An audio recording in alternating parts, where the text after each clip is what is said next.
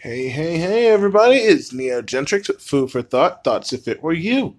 Today we're going to take a slight deviation from what I said I was going to talk talk about before. Now you know we cover. I'm covering essential skills, personal skills, interpersonal skills. I'm even going to cover some leadership, learning skills, presentation skills, maybe a few writing, numerical, and parenting skills later. But for the moment, let's take a step back at a personal skill that a friend of mine asked me about today. It's a little strange. Typically, I don't really like answering questions. Um, I like asking questions and making other people think about it so they can come to their own realization of what they mean. Well, my friend came to me today and he asked me a question.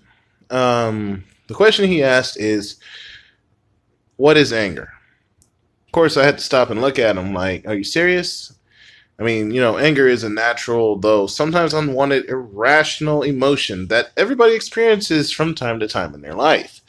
And I just looked at him. I'm I kind of I had to ask. I mean, why would you ask me what is anger? You know, and I mean, come to think of it, I stopped for a second. I thought, do you listen to my podcast at, at all? And you know, he said he did. So, with that in consideration, I said, okay, I'll answer your question, but um, for all those who wonder what is anger as well, um, don't I go ahead and cover that today on my podcast? So I told him I'll do a podcast on it. That way you get your answer. And um, if anyone else is wondering what is anger, I'll cover it for them as well. So, what is anger? Well, like I said before, it is a natural, though sometimes unwanted, irrational emotional emotional response that most people get. Anger experts describe the emotion as a primary national emo- natural emotion that uh, it has evolved as a way of surviving and protecting yourself from what is considered a wrongdoing. Well, let's go. Let me go a little deeper into that, a little bit, not by a whole lot. Mild anger may be brought on by feeling tired, stressed, or even irritated. I can definitely testify to this as I'm irritated about maybe 75% of the time.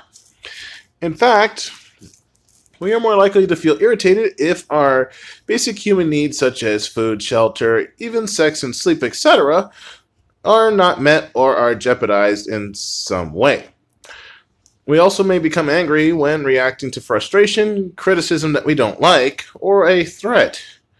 And it's not necessarily a bad or inappropriate reaction, but however, the way you go about it can be kind of negative. We can also feel irritated by others other people's beliefs, you know, opinions, actions, hence anger can affect our ability to communicate effectively, making us more likely to say or do unreasonable or irrational things being unreasonable or irrational can lead others around us to feel threatened, even resentful or angry themselves. Or, you know, again, these can all be barriers to uh, effective communicate uh, to effective communication. Anger can also be a secondary emotion to feeling sad, frightened, threatened, or even lonely.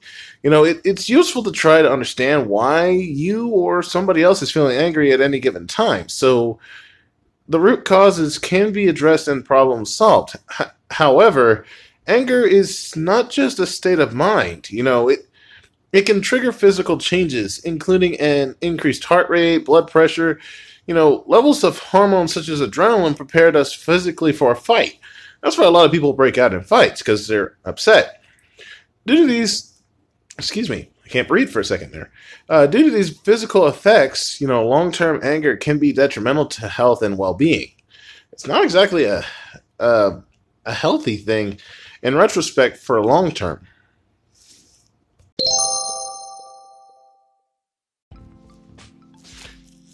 You know, now that I think about it, I'm talking about what is anger. Let me take a sidestep here um, and ex- talk about how anger is expressed. You know, it can be expressed in many different ways. Different types of anger affect different people differently.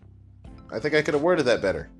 And can manifest to produce different actions and even signs of anger. You know, the most common sign of anger are both verbal and nonverbal. You can be abusive even without actually raising your hand and hitting people. And again, I'm going to go ahead and back step here a little bit. Guys, it doesn't matter how angry you are, never raise your hand to a woman. Okay? Unless you're really sincerely looking to go to jail or die. Anything. Anyway, it can be clear that somebody is angry from what they say or how they say it, or from their tone in the voice. Anger can also be expressed through body language and even nonverbal cues trying to look physically bigger, um, therefore more intimidating. I see this more from guys than women. Um, staring, frowning, clenching a fist. You know, some people are very internalizing with their anger, and it may be difficult to even notice any physical signs. So, you know, it, it, it is, however, how do I put this? Unusual for an actual physical attack to transpire without warning signs appearing first. You know, like him raising his hand, uh, swinging at you, or making advances. And I don't know why I'm using guys as the basic response here because I guess it's because it's common. But women do this too. Um, it's just a little more dangerous. What makes people angry? Well, at a basic intellect, uh, instinct, instinctual level, anger may be used as a way to help protect territory or family members.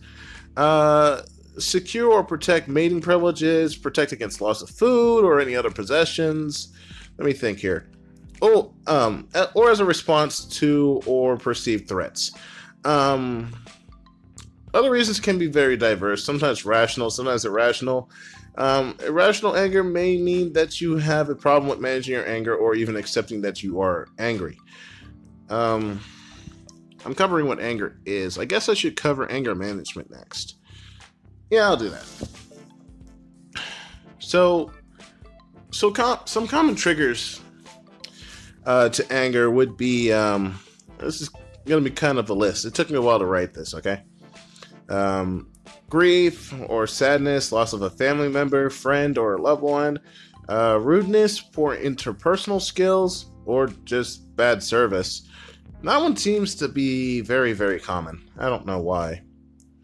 Uh, tiredness, since people may have shorter tempers and may be more irritable when tired.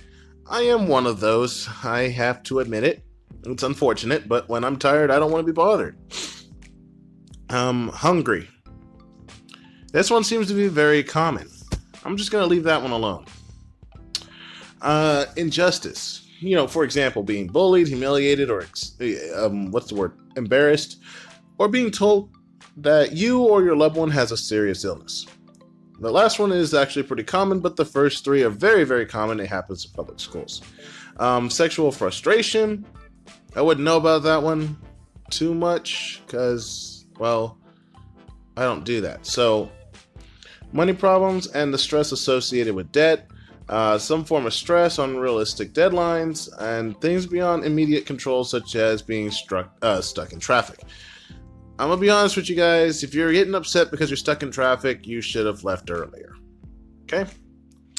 A feeling of failure or disappointment, going back to the previous topic of being stuck in traffic.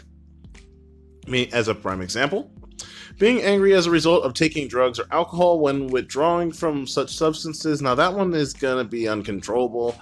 Um, if you're having issues with anger because you're doing that, um, have I done a. I don't think I did a podcast on um, drugs and alcohol yet, but I will do one soon. Um, when it comes down to that, you just need help. Okay? Having a crime committed against you or loved one, theft, violence, sexual offenses, um, but also more minor things such as feeling or of being treated inappropriately. This one seems to be common. Uh, being either physically or mentally unwell, um, being in pain or living with a serious illness can lead to even feeling angry. And believe you me, it took me a while to make this list.